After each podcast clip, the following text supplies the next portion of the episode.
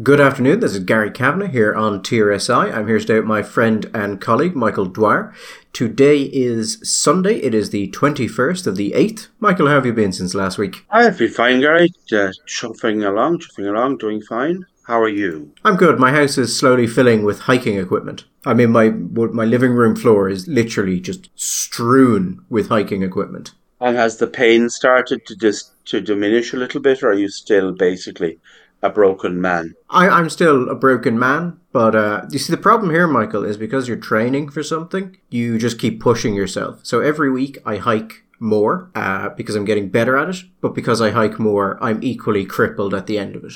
So, to start off with, Michael wanted to talk about something we brought up last week because apparently I said something that has been rattling uh, its way around in his head for the entire week. And so, Michael, we may as well go through that. Enlighten me as to what uh, incredibly influential thing I said. You did actually say something, Joe. You said that you that, that what has been going around in my head a lot. Um, we were having a conversation about the importance of free speech, and you were talking about the fact that I kept referring to, it as I was listening back to the podcast, I referred to the ICCL, I don't know in many different ways. I think it was the ICLU, the ACCL, the, uh, anyway, but the ICCL, and you were talking that you said that it was one of the most pernicious organizations because it had a role, perhaps a soi-disant, self-appointed role, as defender of civil liberties, and it simply was not doing that job. And consequently, we were discussing the fact that it gave cover to the government to introduce uh, legislation which was deeply illiberal and corrosive to civil liberties.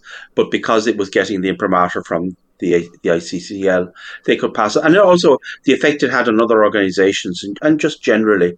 And we were discussing the import. And you said something, you said, one of the problems is the way we frame this discussion, that we look at it too much very often in the, that, that context of, say, the constitutional protections of, the, of free speech in the United States. We have to move on from that and, and, and start to look at it more in the context of valuing free speech as a thing which is important of itself and not just for one reason but for many reasons both in the social context in the economic context in the political context and that in a complex society that we really we, we need to move on. And i have been thinking a lot about that and i think that's absolutely true. We were talking about it in the fact that as uh, the EBI is fundamentally interested in education regarding issues around using the, the market as the most efficient tool to solving problems in economics and in social policy and other areas. But because uh, we're forced to get in, involved in discussions which we really don't want to be involved with, because there isn't anybody else doing it. When we get onto issues like, say, free speech and legislation which has been passed, which is going to impede, say, the right to protest or the right to assemble or free speech. Okay, let's let's put it in a context here, Gary. I I imagine you have seen the the reports uh, published by the Gardaí regarding hate crimes. Yes, hate crime and hate related non crime incidents. The yes, they just released the figures for 2021. I think on Friday. Now there were 448 hate crimes and hate related incidents recorded by Gardaí. Now, the first thing to say about this, and we'll get into the more meaty stuff at the end of this, but first of all, Gary, did I miss something? Okay, we have already on the statute book in this country laws regarding incitement to hatred. But the discussion regarding, say, hate crimes and hate speech, this is still very much in gestation, in the works, is it not? We have not new legislation. What, so what are the what are these hate crimes? You're absolutely right that none of this is, is, legislatively backed. The guards brought in basically an internal definition of what a hate crime was as part of their diversity and inclusion program. So when the guards say hate crime, that's that's just a phrase. That's not to imply there is anything on the Irish statute book that could be referred to as a hate crime basically they have they have created it themselves internally almost as if they're legislating and they report on it as if it was a crime that they were tracking whilst it is absolutely not an actual crime that they are tracking the definition or the description shall we say of it is a, a hate crime is recorded if a victim or any any other person, not just the victim, I mean, this is weird stuff, any other person perceives that an incident was motivated by hostility or prejudice based on nine protected characteristics. So, not the victim necessarily, but an, any other person perceives, Gary. It is a perception. It doesn't have to be grounded in reality. It doesn't have to be rooted in any kind of evidentiary substance, but perceives that an incident was motivated by hostility or prejudice based on nine protected characteristics. Now, Gary, this does this not seem to imply that somebody now has, if we're going to go on motivation, that in this context that people now have the capacity to look into another person's heart and see why they did something? This just seems weird. I mean, also the word crime has a meaning. And when the police force of a country is using the word crime, you would hope that that meaning would be pretty precise. The Internal Guard, the definition of this, when they say hate crime, what they mean is any criminal offence which has been reported to them where there is a perception that hostility or prejudice based on any of those characteristics was involved. And a hate crime or a hate related incident, non crime, is basically where someone calls the guards about something which is not a criminal activity in any way, but where they say that they were um, something happened that was motivated by hostility or prejudice. But there's the public definition of hate crime, Michael. But I have the actual uh, press release that went out from the guards about this, and the definition there under the note to editors section is actually slightly different than what they say to the public. So what they say is a hate related discriminatory motive is recorded based on a perception test. This means that if the victim or any other person perceives the incident was motivated by hostility or prejudice based on one of the nine protected characteristics, it is recorded as such. Any other person may include a witness, family member, relatives, friends, Garda personnel, non governmental or civil society organisations who have knowledge of the victim, alleged crime, or scenario, or a support worker or professional with a particular knowledge of the victim. No corroborating evidence is required in order to make a report, and we strongly encourage all those who have experienced hate-related crimes slash incidents to report them to us. So it's not even a victim saying something happened and there may have been, you know, we think it may have happened because of gender or um, age or religion or anything like that. It could be a, a, a NGO. So if an NGO, let's say, let's take for instance INAR, who conduct, who have their own little internal polling on this, where you can go online and it's fully anonymous, and you can report a racist instance with absolutely no check on it or no verification accounts. INAR could then use that to go to the guards and report all of those instances as hate crimes, and the guards would note them as such, even though there is nothing there which would allow them to check or verify or even confirm these came from real people. Those numbers would then be published in the statistics, regurgitated in the press, and presented as facts representative of hate crimes occurring in this country. And Michael, I would never suggest that such a thing could happen in this situation. But the reason why you generally don't allow stuff like that to happen is that NGOs that work in this space tend to receive funding based in part on political and public perception of how bad the problem is in this area. So if you're letting the people in that area basically give you anything they want in order to get whatever figures they want, that would be considered a problem in most places because an unscrupulous organization could just lie to you, knowing that in doing so they might be able to secure some financial uh, outcome for themselves.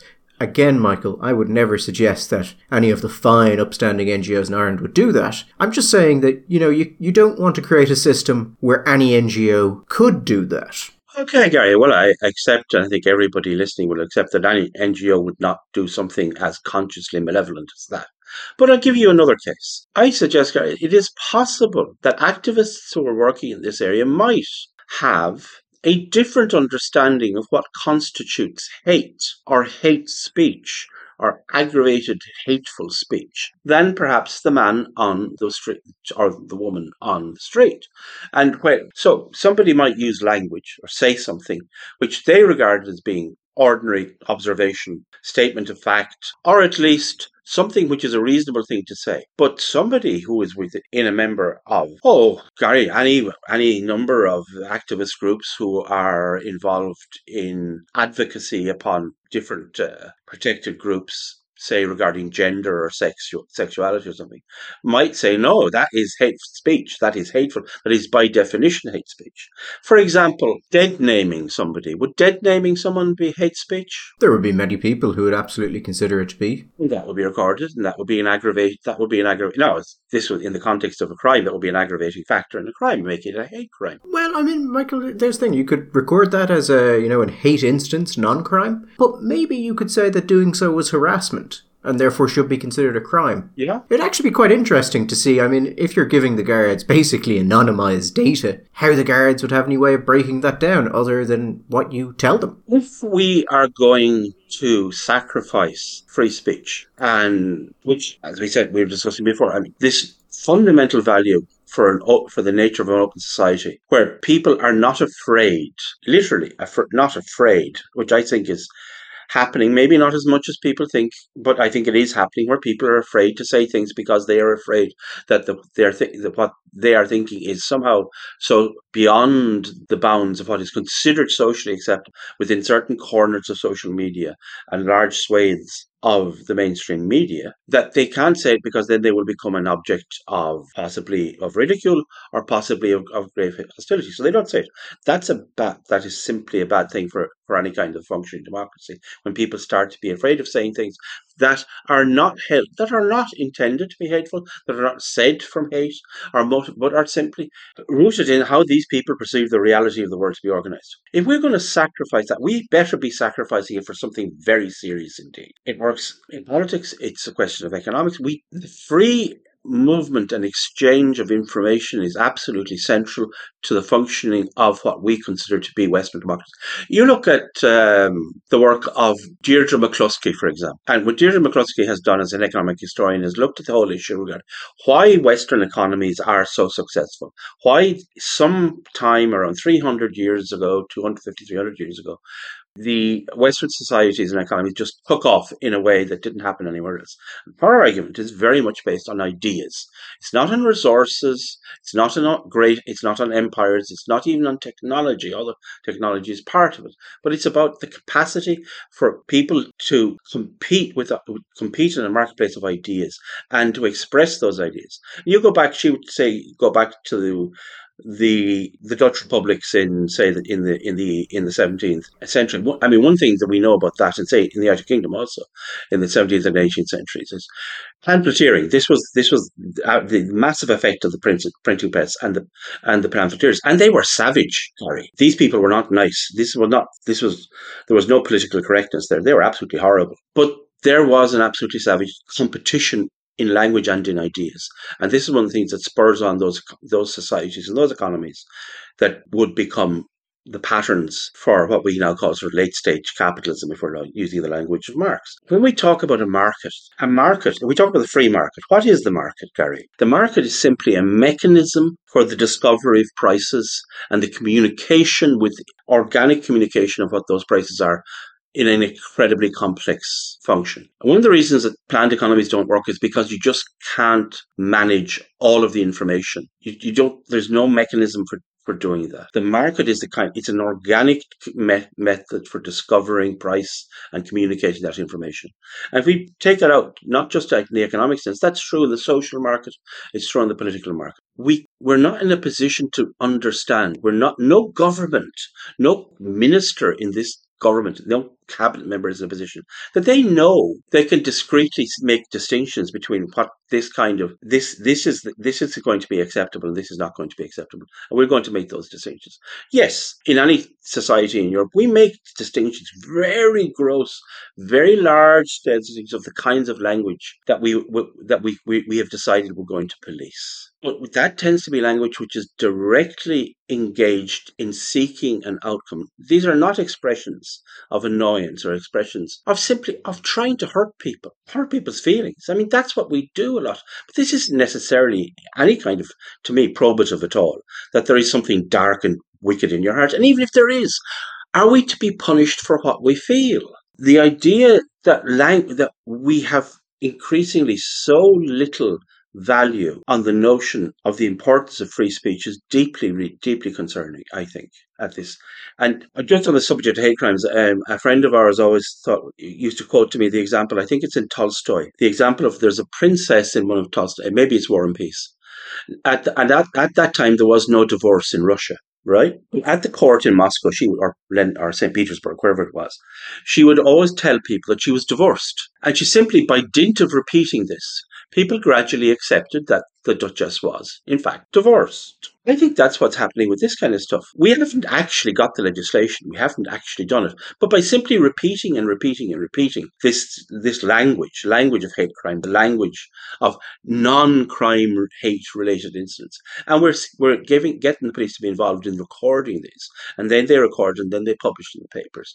We're creating a narrative. I know, God, this sounds like the stuff that we we see far too much on the internet, but I I I think that it's obviously what's happening.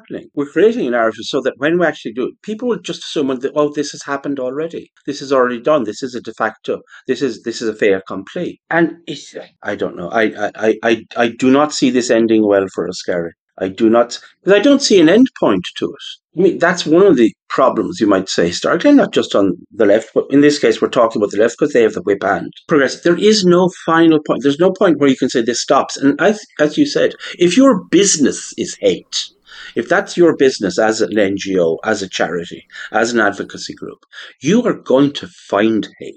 You're going to generate it. You're going to manufacture it. Gary, is that a recipe for a happy society. I'm not just talking. I'm not just talking about race relations, by the way. Lots of other things.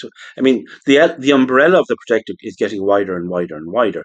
So everybody is being given an identity. These identities, of course, are in, are intersectional and therefore, by definition, dreadfully unstable. But everybody is being given an identity, and at the same time, we are abandoning the idea of some kind of supranational or overarching identity that might actually unite us as a as a people or as a nation, to use that very old fashioned word. I remember a couple of years ago, I think it was um, on this podcast, we had on a guy called Bo uh. Yeah. And he is a professor over in America. And he was asking me about that. He was asking me what I thought about the way things were going in that regard. And I think my line then was that the greater focus on the things that divide people rather on the overarching things that unite them is only really going to end one way. And for all the people involved in, let's say, you know, minority affairs who are trying to push it, the problem is that you keep pushing it long enough and what you'll most likely do is create a sense of identity on, let's say, racial grounds among the majority that may not have been there before or may have been slowly weakening. So, I mean, you look at America, you keep telling people that, you know, white people should be judged for the sins of their forefathers. Eventually someone is going to turn up and go, well, perhaps you should also be judged by the successes of, of your forefathers. And maybe there's other stuff there that uh, puts you apart from people of other races and that will end poorly for all involved. Yeah, if we're going to play the identity game, well, then eventually one of the biggest group is going to say, "Well, we why can't we play too?" I mean, that's the thing. It's it's a game that can only really be played in the modern West because if you try to play it anywhere else, it just wouldn't run because it relies on the person you are telling. Um, you're telling them that they are privileged or things of that nature. It relies on them being incredibly agreeable and basically accepting that that is a terrible thing. And actually, there's a great Beavis and Butthead episode, Michael, where they wander into a university and end up in a, a feminist classroom and are told that they have male privilege and that um, they they won't suffer the consequences of any of their actions because of that, because society will protect them, and they just go on a rampage. And when they are eventually stopped by police, they simply say, uh, "You can't uh, do anything else. We have uh, privilege." And that's your problem. If you say things like that to people who aren't agreeable and don't really care about you, then the answer can just be, "Maybe I don't have enough." And I, I wonder, will we reach a point where people just lose that sort of agreeableness that they've had so far and decide that actually they don't really care if those people are right or maybe it's good if they're right. And that will end, well, I mean, it'll be funny at least. What the real danger there, I think, is okay, there, there, are two, there are lots of different outcomes. And one outcome is possible is you simply say, okay, if we're playing identity as a game, then we, we're going to play because there's still lots of us, and we're going to try and win wherever we we are. And you might argue that that's a thing. It's in a sense what happened when Trump won the election in the United States. Not that the people who were voting for Trump were doing so in a negative, reactive way against other groups, but rather saying, "Well, okay, you know, we feel ignored, we feel unheard. We're going to play this, and we're going to we're going to play this game too. Now, from that, there is the other terrible, the the most single most poisonous thing I think that dominates the political life of the 20th century and comes out of the 19th century. People like uh, I think Nietzsche talks about this very well. Is resentment. The, and resentment is incredibly corrosive, not just to the, the person who resents, but throughout the wider society. If you start to breed resentment by insisting on these identity characteristics and telling one group or one or some groups that they are less to be heard, they are less to be listened to because they are in some sense privileged or they have advantages, which they may not perceive that they have. You know, like if you are whatever the Irish equivalent of the Appalachian coal miner or, or the, the laid off steel worker is, then you say, well, where the fuck's my white privilege? I'm sorry, I'm not saying it. And then you start to resent other people that you feel are being given unfair advantages because of a, a privilege that you feel is mythical. And once you start, once you breed resentment, then it seems to me all you're doing is you're inviting a kind of politics in that nobody wants to see. Well, I certainly, I think we don't want to see. Anyway, I just want to say I, I think that's something you throw out there, and we, we may return to it another day. But that, that idea that you're saying, I think it's really important that we, and, and particularly I think conservatives have to, because we have to recognize that, you know, we get offended too when we don't like stuff. And we have a history, his conservatives, people on the right, have the history of when, when, when we were the censors, of making sure that those voices weren't heard. Now the whip hand, the, the left, the progressives have the whip hand when it comes to censorship, and we don't like it. But I think we need to reflect on that. It's not simply about, you know, it's not about making sure that the right person gets the whip. We should be taking the whip out of this. We should be reflecting on the simple value to a successful society, and I mean successful economically, socially, politically, that freedom of speech has, and that and get away from this sort of simple legalistic or financial or economic understanding of free speech, but rather that it is ultimate, it is that value that is going to keep us going and bring us all sorts of benefits. In the same way that you know, this, it's, it's a version of the hidden hand that Smith talks about that by defending things for practical reasons, we will get all sorts of positive moral outcomes as well. I used to say, I know regular listeners will have heard me say before, I, I have often liked to tell politicians that we're helping in something or other, that very often the right thing to do is the right thing to do. I think an interesting mark of this age is that as we've moved to a very sort of modern discourse has a very particular focus on individual choice. And the problem there is there are lots of choices which individually can be beneficial or at worst neutral, but are massively corrosive if conducted in mass. And societies, particularly in the West, have lost a lot of their ability to argue that people should not be allowed to do things because they are um, when when replicated deeply damaging to the common good. So it's, I mean, I, I remember during the abortion referendum, uh, when they did polling, one of the things I remember the pro life side were surprised by were the amount of people who said that they believed that abortion was the killing of a human child, but they didn't want to have to tell anyone that they couldn't do what they wanted with their body. Now, setting aside your own views on abortion for a second, that is a profoundly weird statement. To say that you believe an action is the killing of another human being, but you don't want to tell someone that they can't do it. People who say it's not a human being, and you know, that's a different thing. There's different moral things at play there. That's just a very weird position for a society to take. That we are so, so dedicated to individual liberty that we wouldn't stop someone from killing another thing. And which is weird because that's, I mean, that is not a consistent value at all. No, it's not. I think, I know you're absolutely right. And I think if we look at issues to say around hate speech and hate crime, what we're looking at is we, we have become almost at- atomistic in the way we look at how we're going to manage the society. That if you can find one person who is hurt, who is offended by something, we're willing to say, okay, we're going, to, we're going to, we're going to actually curtail what have been these hard won, hard fought for civil liberties across society in order to protect the feelings of this one individual. And that seems to me to be a really disproportionate response to this problem. As long as I don't have to take part, I don't have to be involved. And also, most importantly, I don't have to know about it. But then you will you will vote for it, thereby allowing it to happen, therefore becoming morally involved in the outcome. Yeah, no, I, uh, you're, no, I think you're, no, I think you're right. I think that was the experience we all had. You know, we talked about it before. There's the old, excuse me, it's old, you know, the old Kantian saw, what I cannot recommend for myself, I cannot recommend for others, but that which I counsel for myself, I must counsel for others. That's gone. The idea that because I, I regard something as a moral, a, tr- a moral fact,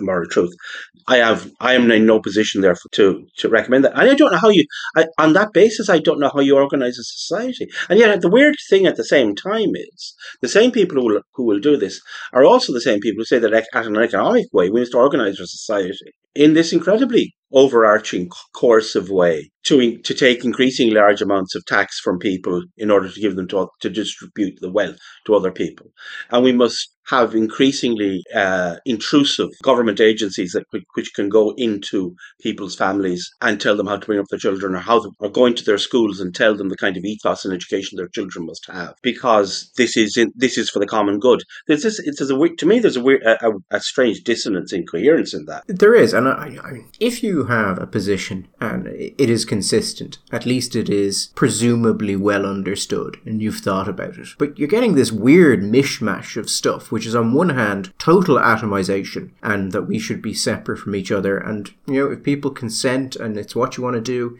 that's all that matters. Combined with an ever increasing growth of the state. And I think it goes back to Burke's quote, Michael. Actually, I should preface this by saying I think this quote is, is pretty much the essence of conservatism. That man is free to the extent to which he is willing to put chains upon his appetite. That a man unwilling to do that is not free, he is subject to his own appetites. And the less control there is within, the more there must be without. And I suppose the great noise in the 20th century, at least after the Second World War, was the was a rejection of the idea that any kind of restraint or any kind of chain could be anything except repression and had to be negative and distorting. If you have people who, again, with the, the abortion thing, who are willing to say, these are my views, but it is not my place to get involved in this or to do certain things, then someone has to regulate it. And if it's not going to be the citizens, it will be the state. And so more and more will go to the state simply because people are unwilling to do it, to, to do anything at a social level on it. So the state must grow on that basis. Which again, Michael, is a wonderful reminder that in a democracy it might be horrible, but you get what you deserve. Oh yeah.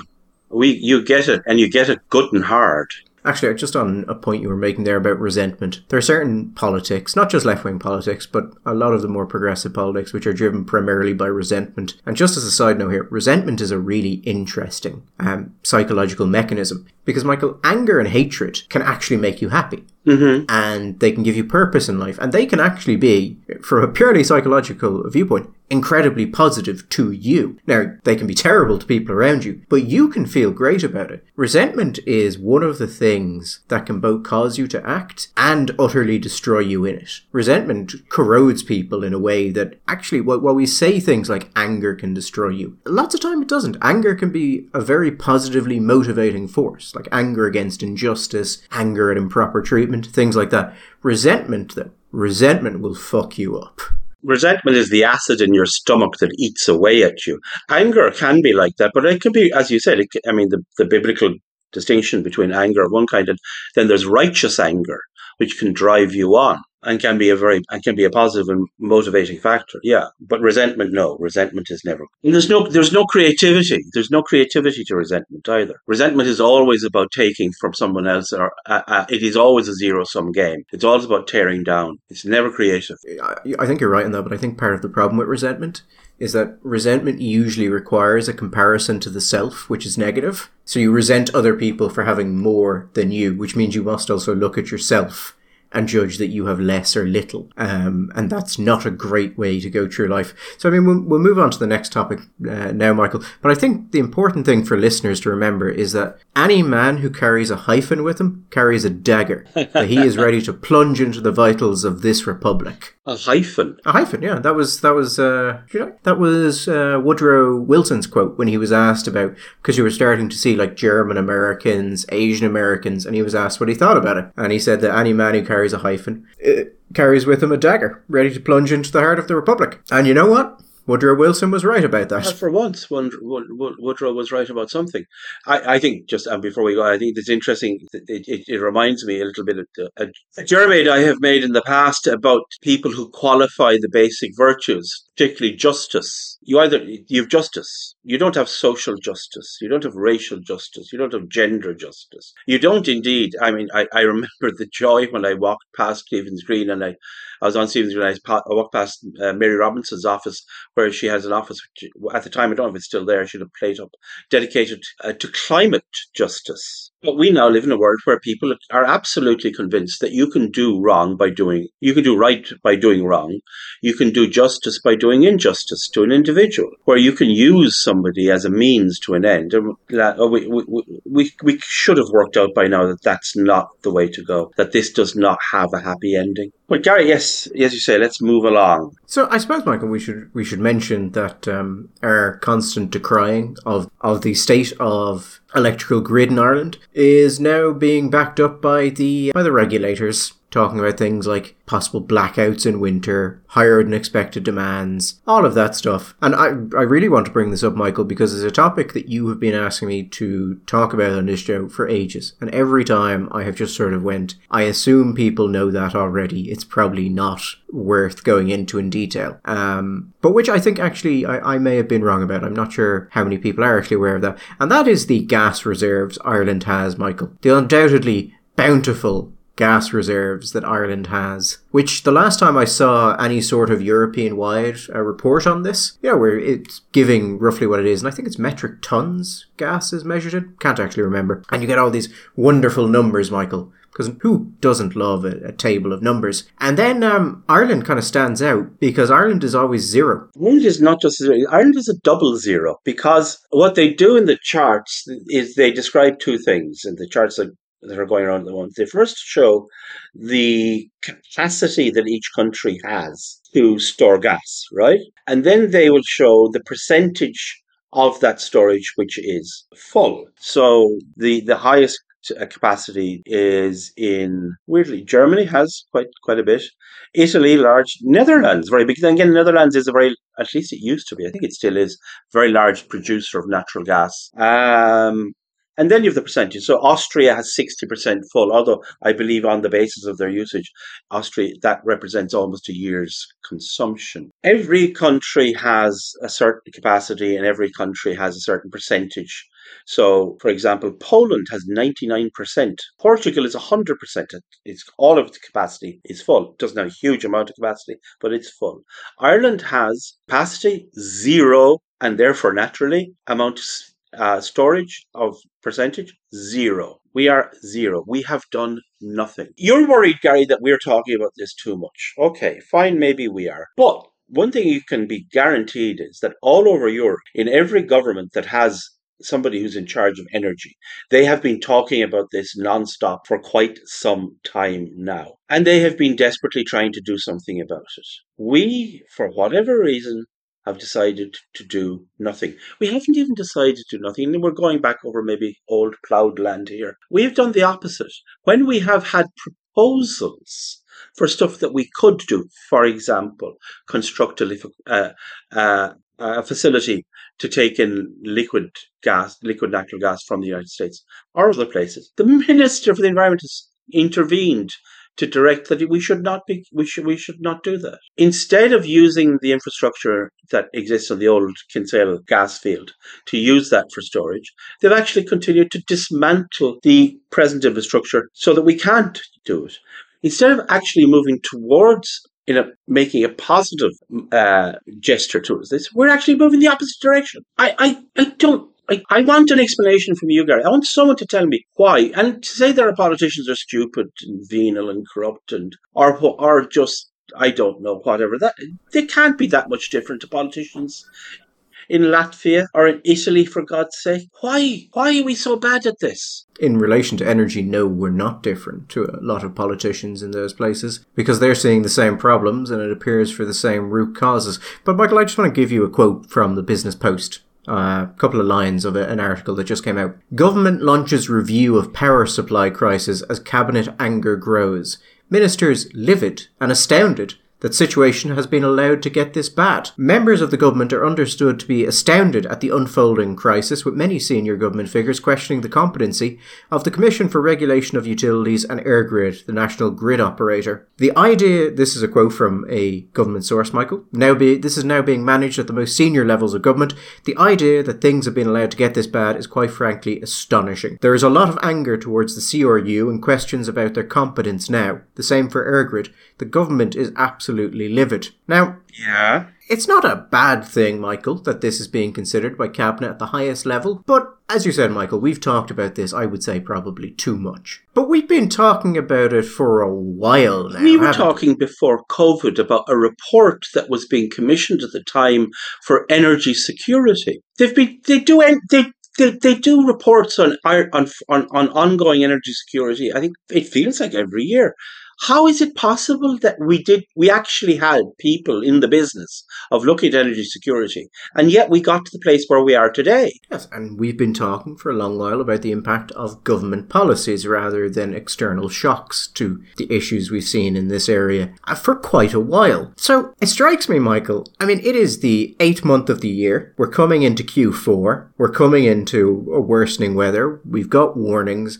And suddenly, now there's going to be a review, and the government is astonished that this has gotten to be so bad. I would have thought, Michael, that, that the government had some degree of competency over this area. And while I like to think I'm generally an informed person, although never as informed as I would like to be, I suspect there are a great deal of people in the civil service, and possibly politicians, who know a lot more than me about this area, and a lot more about you, most likely. So you kind of would have thought this is kind of something you would see coming. Not something just before you go into winter, you have to come out, hold a review for at breakneck speed, and suddenly say, God, whose fault is this? Certainly not ours, but someone must be found. They're going to hold a review now. We're going to have a review Uh, yes, the general, or the, it's a guy called Dermot McCarthy, um, who was the Secretary General to the Taoiseach in the early 2000s. So he's gonna, he's gonna put a review in place. Really, we're going to have.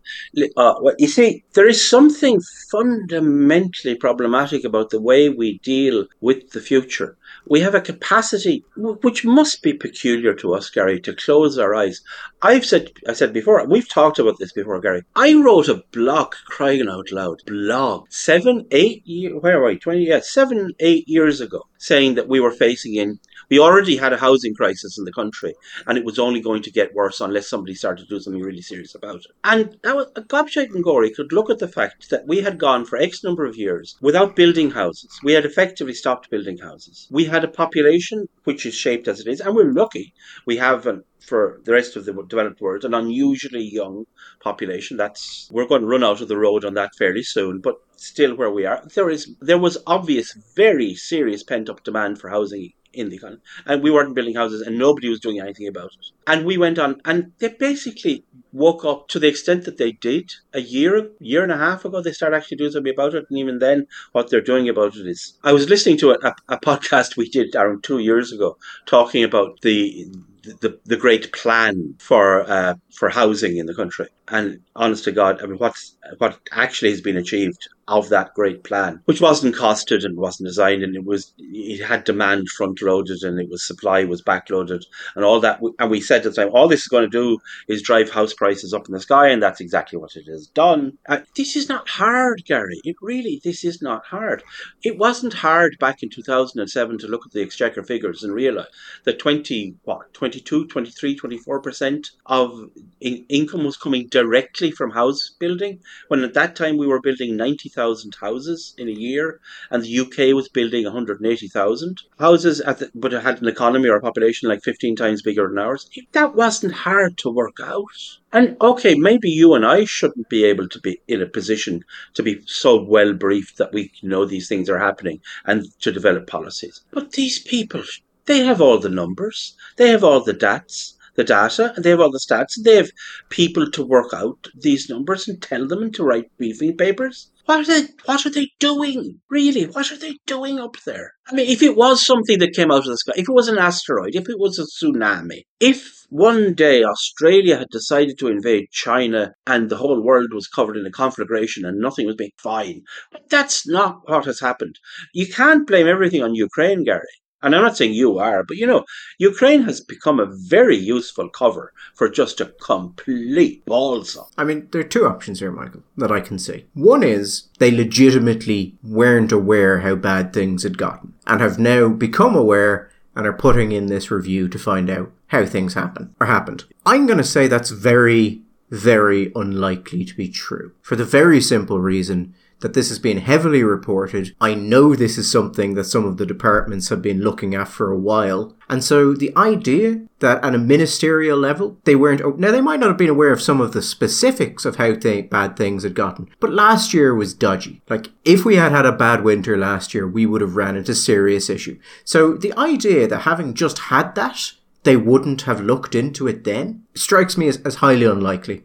Which leads me to me what I think is, is the more likely option. This is an incredibly cynical ass covering exercise where they will blame everyone but themselves, have a review into it, and then say there is nothing we could have done. It is simply a function of the war or was necessary for climate change or anything that will shift this from being the foreseeable consequences of their own policies to basically an asteroid strike. Now, if the first is correct, these people aren't fit for their jobs. I mean, if you could not see this one coming, despite the fact it's being talked about, and I know a great number of people in industry, not just in the energy industry, but in general business, have been having discussions about this with the department, have been bringing it to politicians. So I don't, I don't view the idea that that didn't get true as in any way believable. It doesn't, on the face of it, it doesn't stand up. It just doesn't. The one thing I would say about it, Michael, is if it is the second, that would indicate that the cabinet does not expect this to be a good winter. Because if you thought it would be, then you wouldn't do something like this, which immediately gives rise to why didn't you do it earlier, and follow on questions. I, I, I think they may have an inkling that this is not going to be a pleasant winter. Times you kind of have to wonder if actually deep, deep in the heart of government, Sinn Féin haven't planted some sleepers that they have activated.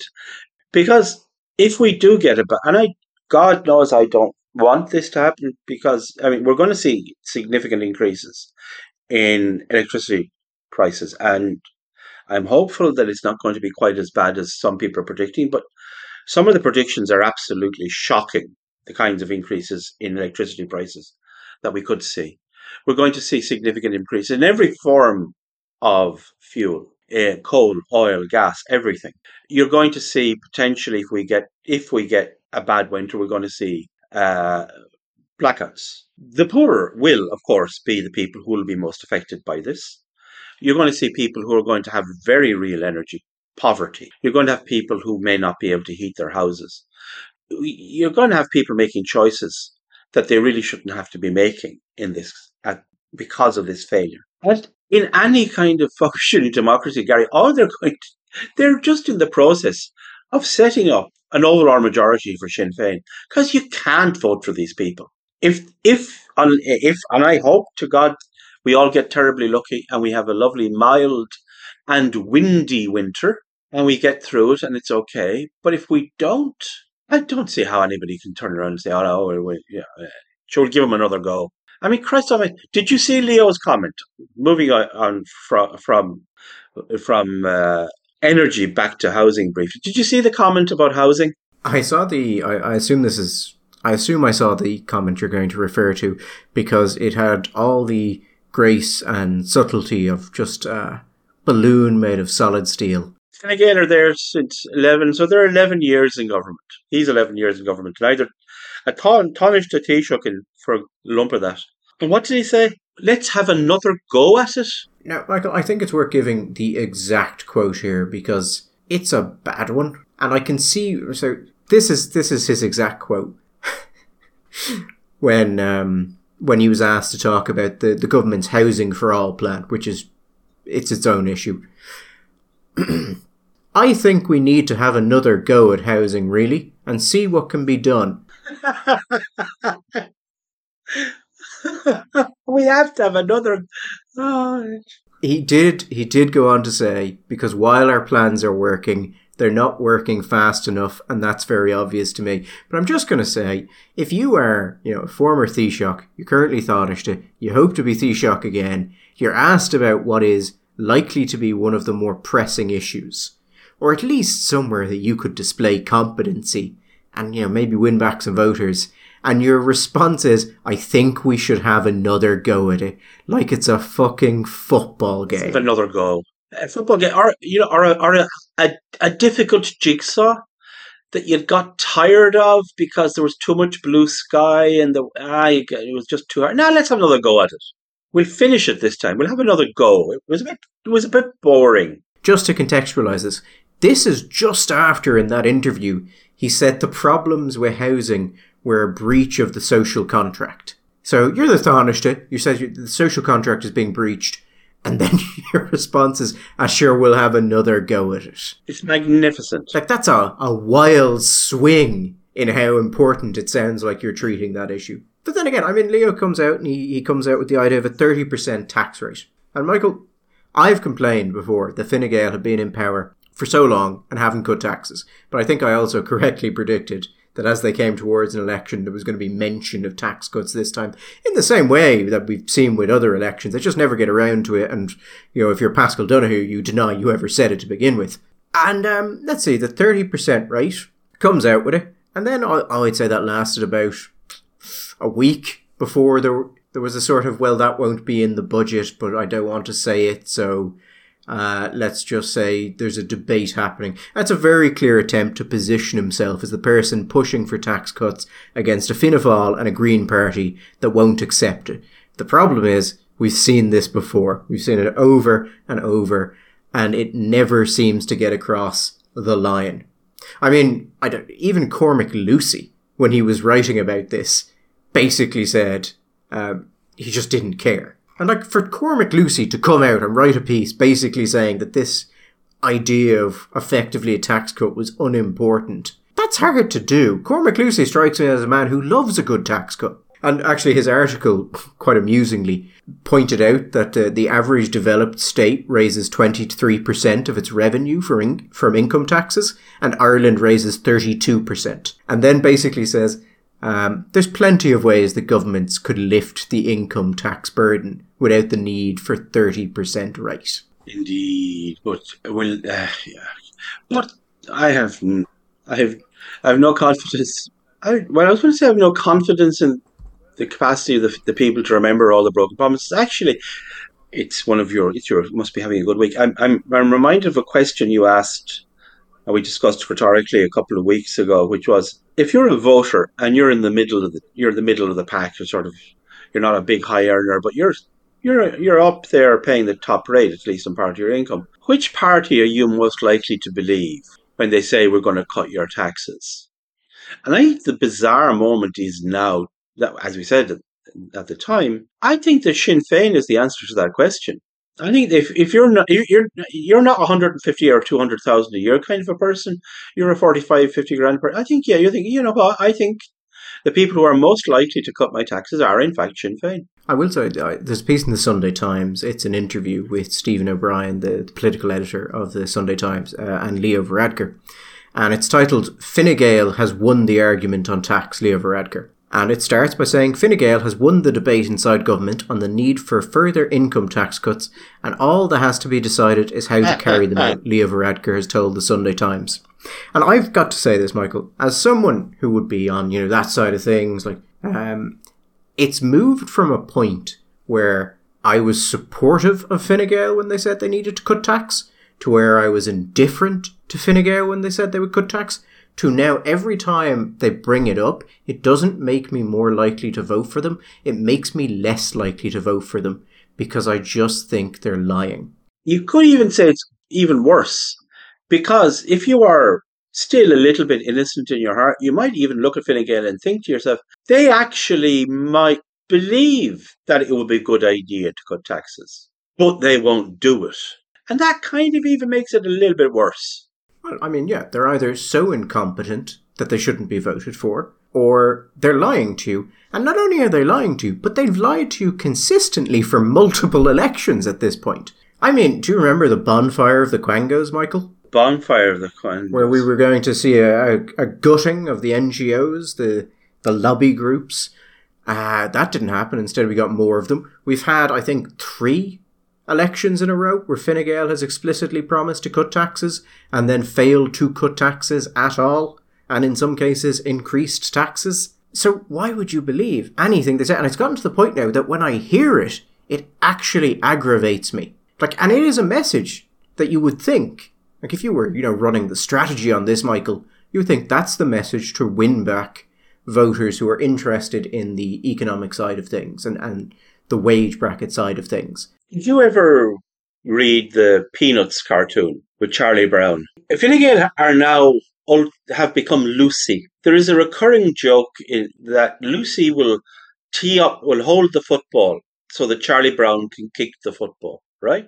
And every single time, Charlie believes that this time, this time, Lucy will just tee the football. But every time she takes it away. And Charlie goes and he kicks thin air and goes arse over tip. But every time he comes back, he will believe her again. And Fine Gael have now become the Lucy of tax cuts. They keep, oh yeah, this time, this time it will be different. Well, you know, uh, it depends. If the voters are going to be Charlie Brown and keep believing them, then fine. As you say, we get the governments we deserve. What I think is actually quite unique about this government, now that I think about it, is previous governments might promise tax cuts and not deliver them, but there would be an explanation for why those tax cuts were not delivered. Now, it might be total horseshit, but there was a feeling that an explanation needed to be provided. But as I said, we had Paschal Donohoe just outright deny that he had ever said that USC should be abolished. It's not that they're not providing explanations, they're just telling you that they didn't say it. Like, you did say it. Like, there's written records, you fucking said it.